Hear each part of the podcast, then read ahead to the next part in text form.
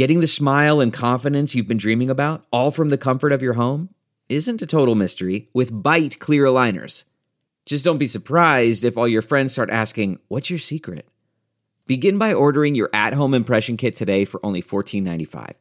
Byte Clear Aligners are doctor-directed and delivered to your door. Treatment costs thousands less than braces, plus they offer flexible financing, accept eligible insurance, and you can pay with your H S A F S A. Get eighty percent off your impression kit when you use code WONDERY at byte dot com. That's B Y T E dot com. Start your confidence journey today with Byte. One, two, three, four. Those are numbers, but you already knew that. If you want to know what number you're going to pay each month for your car, use Kelly Blue Book My Wallet on AutoTrader. They're really good at numbers. AutoTrader.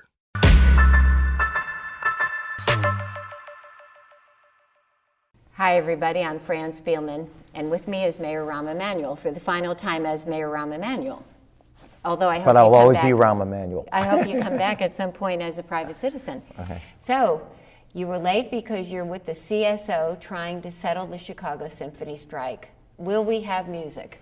Well, you and I are them.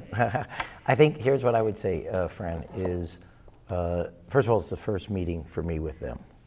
Uh, we had, I think, one you can pick up immediately. I think both parties would like to have the rest of the season and what they can recoup of the season. Um, I think there's an interesting thing that happened. I think that um, obviously over a period of time, there's both somewhat exhaustion, you know, and so all the feelings that come around with being at this for a year, but intensely for the last seven weeks. Um, the, what you can pick up is that there's an, a desire and a will to try to find a resolution.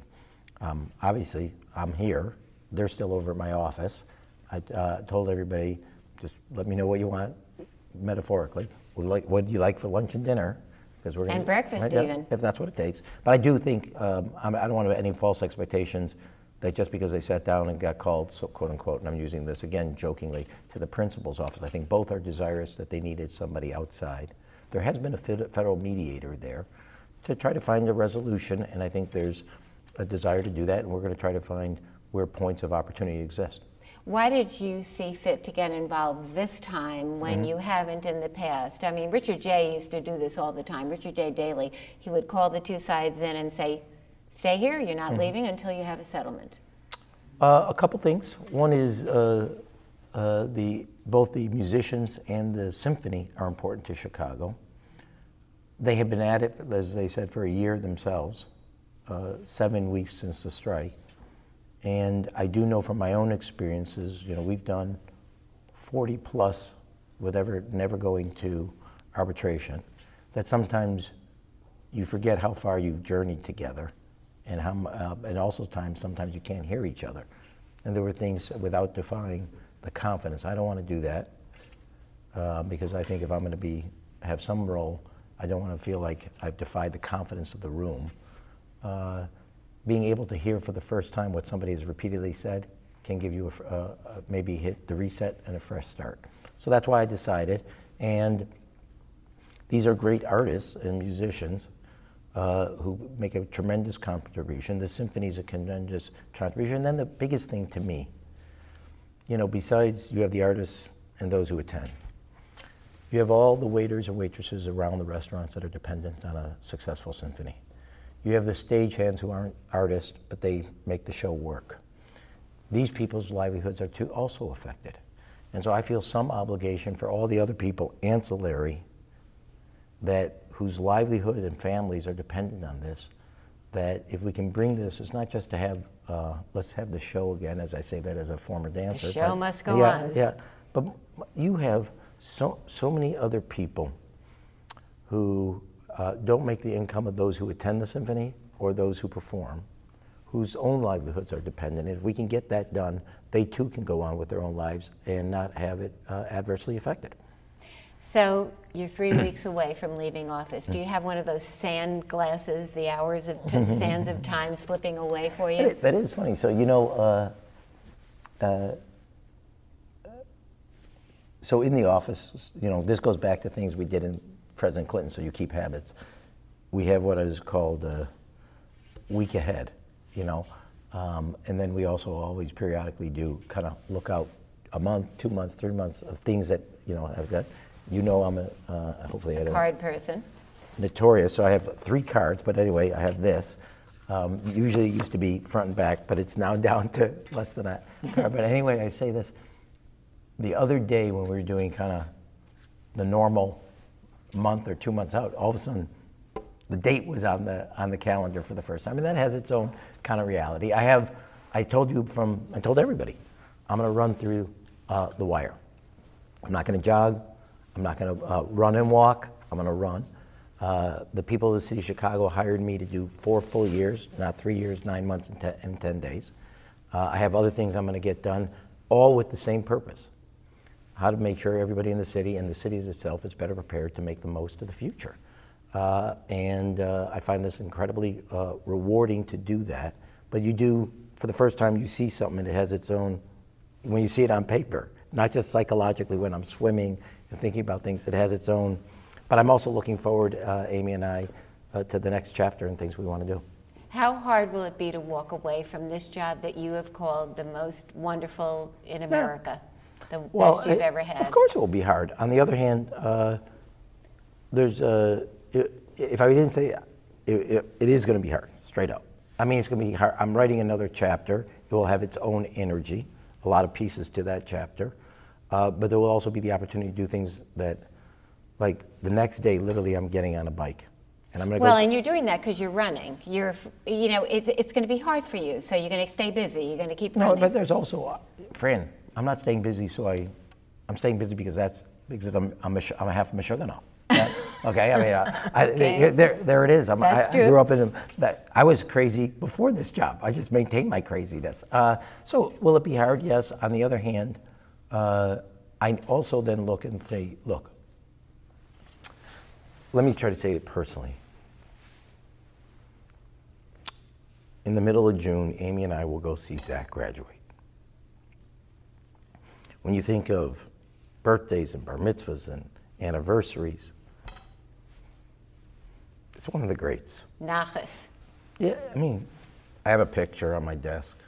I have one of each of me with the kids. I have a little one when he was this big. He's got his blue jean jumpers, and he's holding my finger as we're walking off a playground together. And he had just done something uh, special that he wanted to get done on a tire swing.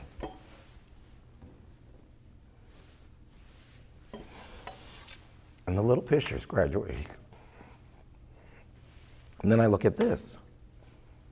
And through the Chicago Star Scholarship, where we give uh, children free community college who get a B average, sixty-five, sixty-six hundred kids have taken advantage of it. A little over eighty percent are the first ones in their family to go to college. I know in my tenure as mayor, there's sixty-five hundred parents, parent and parents, who will all have the same joy that Amy and I are going to experience, because I was willing to do something different and change the way we look at education as a city, and then plow through and make something. Amy and I can afford to do it for Zachariah, Alana, and Leah. But because of what I've done in public, my public life as mayor, the first city to make community college free, I have given other parents the same joy that Amy and I will be able to experience personally. So what's so going to be the hardest part about leaving this? No, but I, I, I appreciate you want to jump to the next question. But I think, you know, in the, look, in the end of the day, when I walk away, I suppose the other thing, I've, I said this to the staff when we had a, a party, their dinner the other night I gave for the, Amy and I gave. I, you know, I probably the biggest impression on my life was going to pediatric visits with my dad and him lecturing the, all of us. We, that was our special Saturday with my dad. We were just, just one child on a Saturday going on rounds to Children's, to Edgewater, to Columbus, to Mount Sinai, and then going to his office. He always lectured us, what you do for children will be dependent on how you're judged in life. He said that in many different ways, but the message was clear, which is why I thought about early childhood and education myself. And knowing today that our school system is better for our children It's making significant gains, uh, not where it has to be, but it's not where it was when I walked in.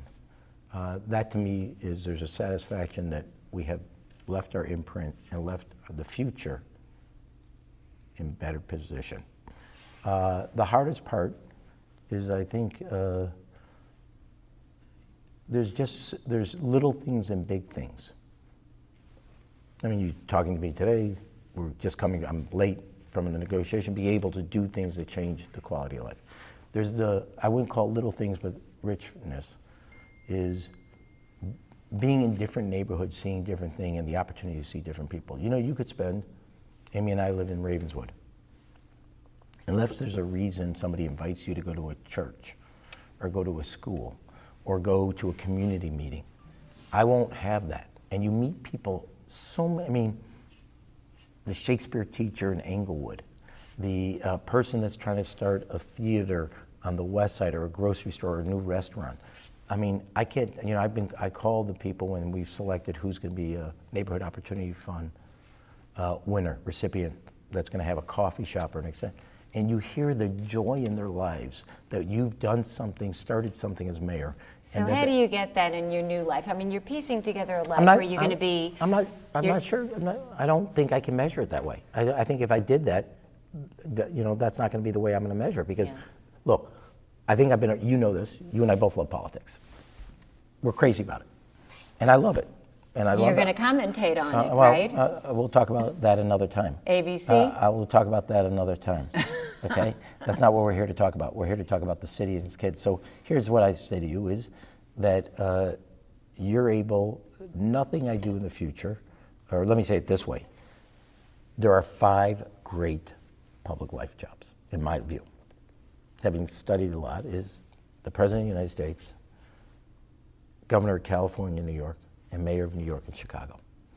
And I jokingly said, I've had one and a half of them. Yeah. Yeah, I mean, I've been chief of staff to a great president, I've been senior advisor to a great president, they're both formative years, they're friends, and I've been, I've been, I have the grace to be, and the gift, and I hope I used it according, uh, appropriately, to be the mayor of a great, great, the greatest city that has the ability to make a difference in uh, people's lives. And it has the, unlike other mayors that don't, we now have, our children get four more years of education before. I happen to think that's invaluable. I've done it with my own kids. I think that's incredibly important, and I've had the opportunity to do that. What I do next will not be measured against this, because nothing will measure nothing up. Will measure so I don't up. want to do it that way. Okay. What did we learn about Lori Lightfoot from the episode, the on-again, off-again Lincoln Yards vote? I, you know, look, uh, that's not for or me. What it, I can't do that, Fran. That's not fair. It's not. I'm not going to do that. Well, but she told the developers that enjoy your day in the sun, because this is the last time you'll get a deal like this. What is she going to learn when she gets in there? Uh, well, listen, you know, here's the thing that I would say to all of you that cover. Um, I've written about this before, so I, I've said it before, rather. You absolutely want somebody to learn. You know, I won't answer uh, Lori, but I'll say something about uh, former Governor Rauner. He came in knowing all the answers before the questions were asked, and he walked out in four years knowing all the answers before the questions asked. And I used to say to President Clinton, if we knew in the first year of the first term what we knew by the first year of the second term, we'd be geniuses. But you have to, what you're really looking for, unlike from a legislator, but a chief executive, is do they have the judgment, the character, and the experience, and the capacity to learn. I know so much more today after eight years than I knew walking in. Um, and on both things like education that I studied a lot, planning that I had not studied until you do it. Um, and so uh, uh, I think it's important to allow a politician to evolve without, I hope you guys give, not just Lori, but other people in elected life, the ability to evolve their thinking as they evaluate different circumstances. Now, there are certain North Stars that you never walk away with, uh, or walk away from, but the ability to think differently, to hear differently, and adjust. I'll give you one from my experience. Uh, when we were in the twenty fifteen negotiating with the teachers on the pension, uh, negotiating the contract of which the pension was the issue, you know Going back to eighty-three, teachers only started contributing two percent towards the eighteen percent. City was sixteen. Originally, and this is after, as a pre, well, anyway, we originally had every teacher go to the full nine percent, et cetera. Karen and Jesse couldn't sell it. So the way we work, still worked the financials was new teachers would do the nine. And I say that's important because at the time I got criticism for, oh, you did this. We still ended up setting a new precedent, the first in this country, in the state, where a lot of still downstate only do the two percent. And because we were willing to show the change and get done something, it gave us the credibility to then do the third part of the handshake that I originally said, which is that the state would finally so start. So your point being? My, well, you didn't like the story. I well, I'm, I'm just saying I'm your teasing, point I'm is what you got, learned from no, that. No, you learned different things. I, did I give a little? Yes. Did we end up saying, putting the down payment to get the ultimate goal? The ultimate goal wasn't what I could get from the teachers and us. The ultimate goal was to see it in context. So the state of Illinois did something it had never done for one hundred years, which is treat the Chicago teachers, students, and taxpayers equally. And you know, having studied Illinois politics, the school formula had been debated and rewriting it and doing it for sixty plus years in Illinois. We finally resolved it. And we, that's why last year, Chicago Public Schools ended with a surplus, upgraded from all the credit rating agencies. The finances don't affect the classroom anymore. And so to me, hearing, realizing Karen and I tried to do something. She couldn't pull it off. We then recalibrated, but kept the North Star wasn't what was the contract. The contract was the predicate to getting the state, which now gives Chicago, on average, four hundred fifty million dollars more a year to meet its goals. And so I would say, you want a, an elected official to come in with some direct, pol specific policies, the ability then to hear, listen, learn, evolve, without it being a gotcha moment that just because they change something means that somehow, as long as the end goal doesn't change. If they what, walk away from that, that's different. What is she going to learn when she gets in about T I F subsidies, mm-hmm. for example? You have this wonderful One Central project where they want to deck over the rail yards near Soldier Field and build this ma this huge project with a transportation center. That would be really great for Chicago, I guess, wouldn't it? And should she be open to well, a T I F know, subsidy for that? Yeah, I'm not, look, friend, whatever advice I'm going to give uh, Lori, and I appreciate your journalism skills, I'm going to do privately. That's, if you sit in my chair where she's about to sit, and it's not my chair, the mayor's chair. One of the things you appreciate is being able to uh, ask people privately for their counsel. And I have a wide range of people. You've tried to track everyone. Over my eight years, you try to track all the people I tried to. You try to hear from business, you try to hear from labor, you try to hear from people in politics, city council members, civic leaders, and you always got to be open to a diversity of views. One. Two. What would your advice I, to her be I, I, on I, that? I, I appreciate, no. My advice is one of the things that I've failed in communicating to, you're representing the journalist class here. It is about economic growth, it's not about fiscal. And the reason I say that is, I, I hearken back to when I got into this office, and I said this to the Civic Federation of Lawrence himself, you guys harp on the fiscal. It, to a point, becomes myopic against my goal was getting the economy and jobs moving, and growth would help us do the repair. Now, we have made major investments in our transportation system, O'Hare Mass Transit. We've expanded our university's research capacities to bring in the talent, which is key. We have done other things to upgrade and make the community colleges competitive for people's careers. The flat, and all those were on the positive strengths that had started to decay and make major investments so those strengths were robust. The big flashing red light over the city was the fiscal. It had become more than just a flash, it became a drain to the point that it created massive doubts about the city. So while we invested in the strengths, we haven't solved it, but we removed it. Now, just wait. You cannot just focus on the fiscal.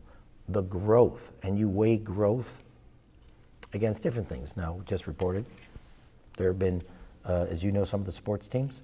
I haven't bankrolled their growth. I make them bankroll their growth. There are other things you look at. The two projects we did, seventy-eight and Lincoln Yards. One, In twenty fifteen, I said there's going to be five things I'm going to get moving, because if you get them moving, they're worth three, four hundred. One of them was Michael Reese. Are you going to do anything on that before you leave? So let me say this. First and foremost was a post office yeah. that had been dormant for almost three decades. Today, there's a story. There was a story in a paper that will not be mentioned since we're at the Sun Times, acknowledging there's six companies coming. It's coming back to life, and that has a reverberation beyond the four walls of the uh, post office. The second thing is, between the projects we just did on seventy-eight and Lincoln Yards, it is sixteen, it's thirteen billion dollars of investment. That's O'Hare, Midway, and Union Station combined. You don't get frivolous like that.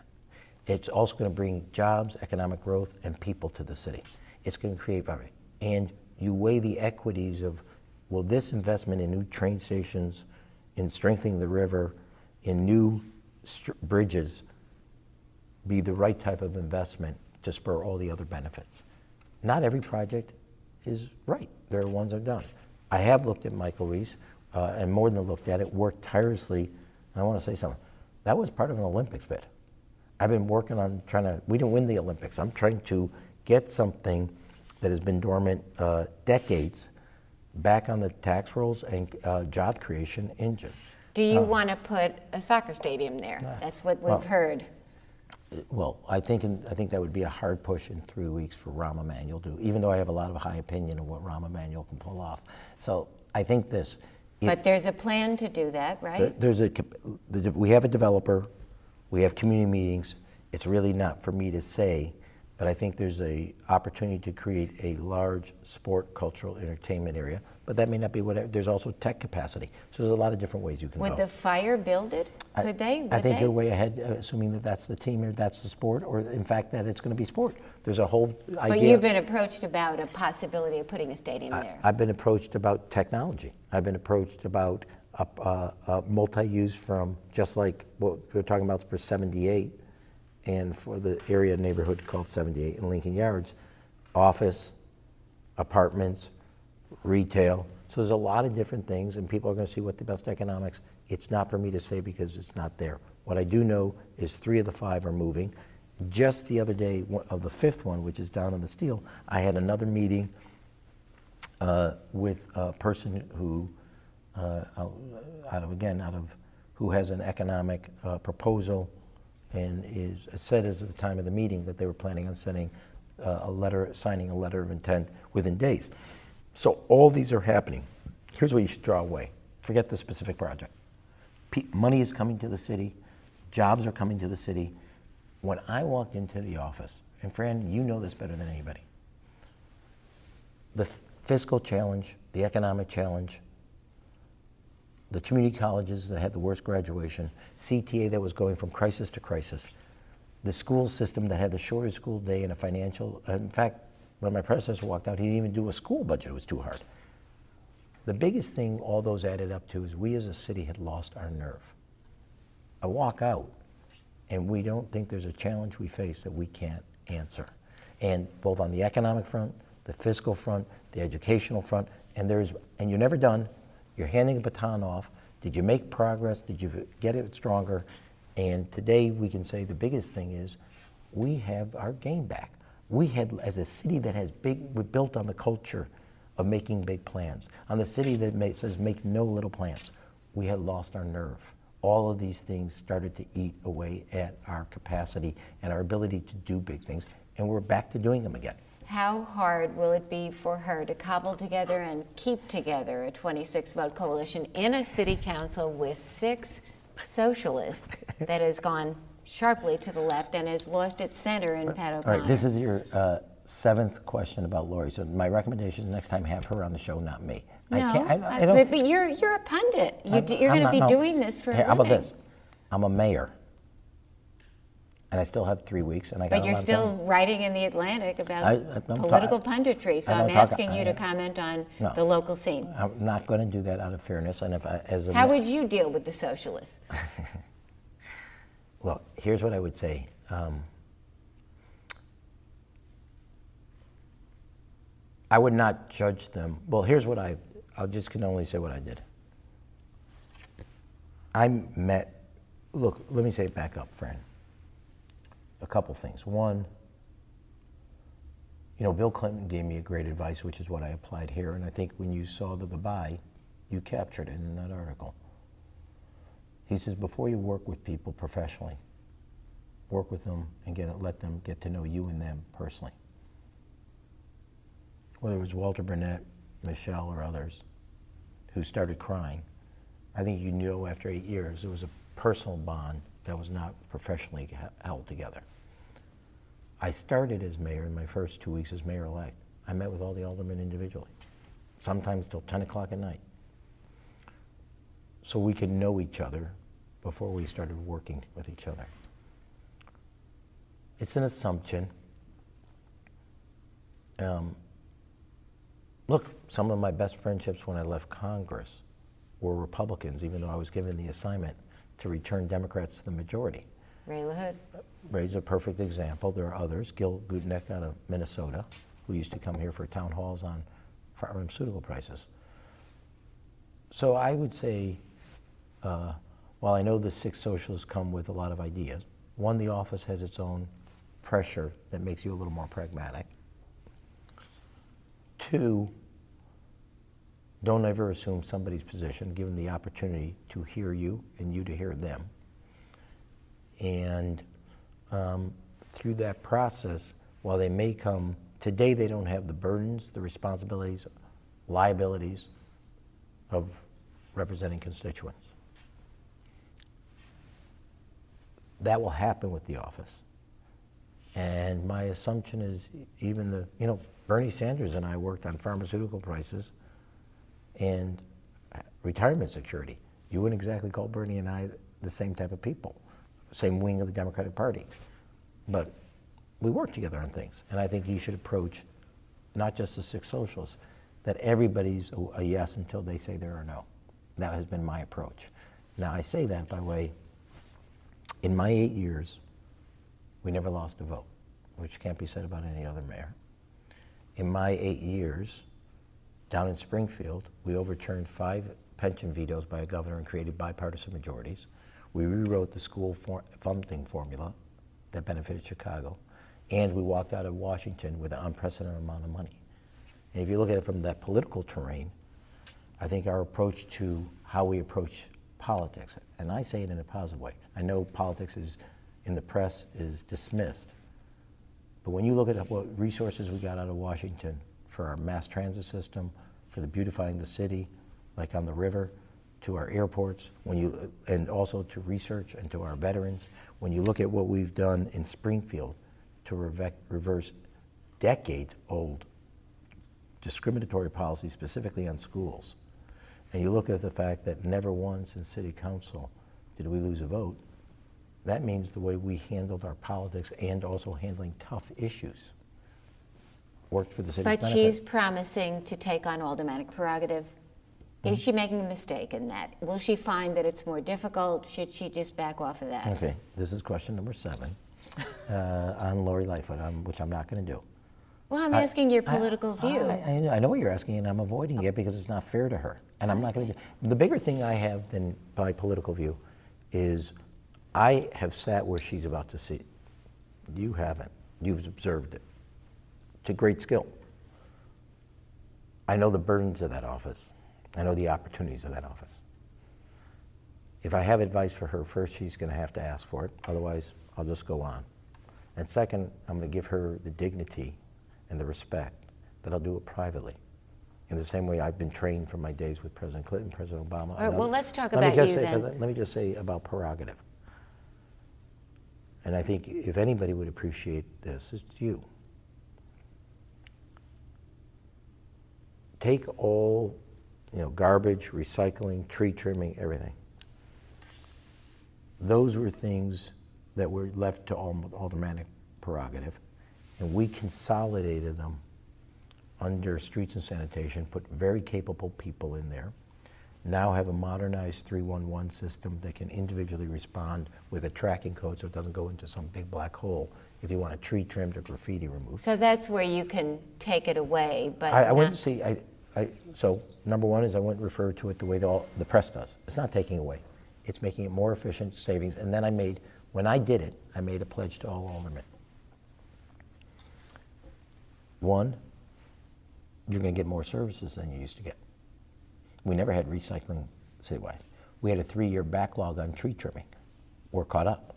You're going to get uh, added uh, crews to both graffiti removals within a five-day working period. So they saw the benefit They of it. saw that, yeah. Did they rather have it themselves? You can't have a city with fifty different neighborhood services.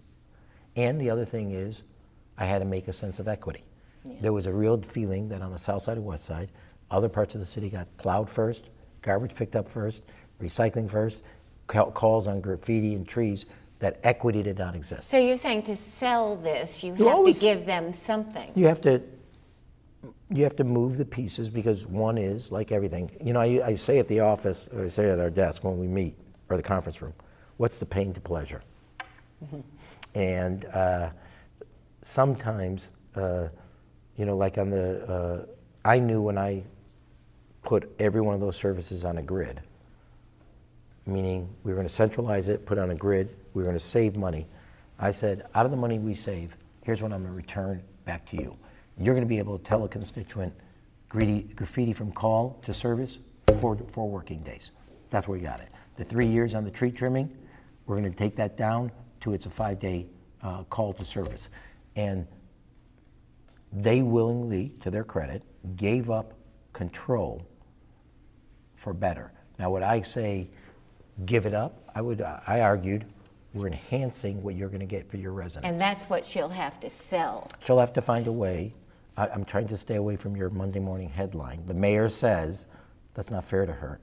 So when I want to be very specific, no, like every, I just said this, I don't know, you know, the musicians and C S O are in my head. I just walked out of the negotiations. Fran, when I leave office, our healthcare costs are seven percent less the day I walked in. And I said to every one of the forty plus labor negotiations, here's my win. I don't want to negotiate. Can you tell me your wins? And then once I knew what the wins were, so what she's, you know, anybody, if she has a desire, she, you have to see, not so much walk in somebody else's shoes, you have to think about what if, they get out of it. What's the, what's the benefit? Because nobody, you know, I, let me say it this way. I used to argue early on to Governor Rauner, you are trying to create a win-lose situation. Doesn't who, work. Who willingly right. signs up to a loss? Right. I said, so that'd be my, and so I'm not going to, I'm not going to talk about any one of the things of the seven But in the council leadership situation, you backed off of Burke, and we had eight more years of Burke because you decided not to take him on. Any regrets about that, given what has happened and the, the scandal that's unfolding? I think this is, here's the one thing I would say. You're asking me about the job being mayor. I'm going to say this about journalism. You don't, you look at every issue. Here's this issue. I have to look at uh, an evaluation, and I'm not going to speak about uh, Ed Burke, but I have to look at all the pictures. Well, let me, I, I, I'll do it, I, you have to look at what we're going to do on every one of the budgets. I have a six hundred thirty-five million dollars, twenty percent of the budget was in red. For three years prior to me being mayor, we took a billion dollars out of reserves. Now, if I got rid of uh, Ed Burke as finance committee chairman, I would be creating an organizing force against me, and I have other problems. Do I, do I have other things? There's a threat of that, but there's also the opportunity. He has tremendous knowledge about things. And so you're asking, well, Ed Burke. My view is the difference between you and I where we sit is I have to evaluate everything. You get to deal with the one topic in isolation of everything. It's a big conflict between... No regrets about not taking him on because you would have had a... How do you know I didn't take him on? How do you know? You looked at one thing. How do you know I didn't? Well, he and, certainly uh, operated with a lot lot of impunity, apparently. No, you don't know. With his law firm you, you and you his don't, you don't mixing know, the two. You, you don't know everything that happens, and you don't. You look at. Were one, there instances where you took him on and we? It's didn't not know? about taking him on. It's about uh, making and making changes for the whole benefit of the city, uh, and so I'm not going to sit here and look at one thing. I evaluated what I do know. When we got rid of the Shackman oversight, when we put an inspector general in every department, things that you had been covering for close to forty, and everybody else for forty years had never been done, got done. Of the five separate ethics packages we passed, he didn't vote against a single one of them. So every, and Fran, you have said this privately, so I'm gonna say it publicly. Two things. One, I've made a major change in the city's political culture on ethics. I'm not done. Nobody's ever done in this city. I walk out after twenty-four years, two presidencies, the United States Congress, D C C C chair, mayor for eight years. I've never hired a lawyer. Now, I will just say this to you. That's saying something in Chicago, isn't it? You'll make your own judgment. I know how, how I've conducted myself. And as I always say, uh, a couple things in politics. There are laws, and then there are moral judgments. You got to know right from wrong. It can never be written in a book. Number two, don't confuse friends with people that are friendly. Don't ever do that. And people that are friendly, that doesn't mean that they're your friends. Who, who's the lesson uh, there? The lesson is just being careful in life. If people are being very friendly, they want something. They're yeah. not that. They're trying to. Act, friendly is not a friend. Friendly is an attitude. Friends are something deeper. Um, and so my attitude on this is, now I passed all of those things, made major changes to the political culture, but because it's Chicago, there's more work to be done. But I know things that have been sitting around for years that never got done, from Shackman to inspector generals, and not just that they're there. They have actually the authority to do what they need to do. But and given the climate and the scandal, were you surprised by the extent of her victory? fifty wards, seventy-four percent. Were you surprised, or did you see it coming? Um, well, I think that uh, the short answer is no.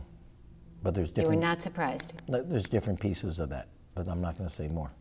Okay. Mayor Emanuel, good Thanks, luck Brian. to you, and I hope you piece together a wonderful life in political retirement, I, or I, maybe it, not. It, I said this before, and I want to repeat it.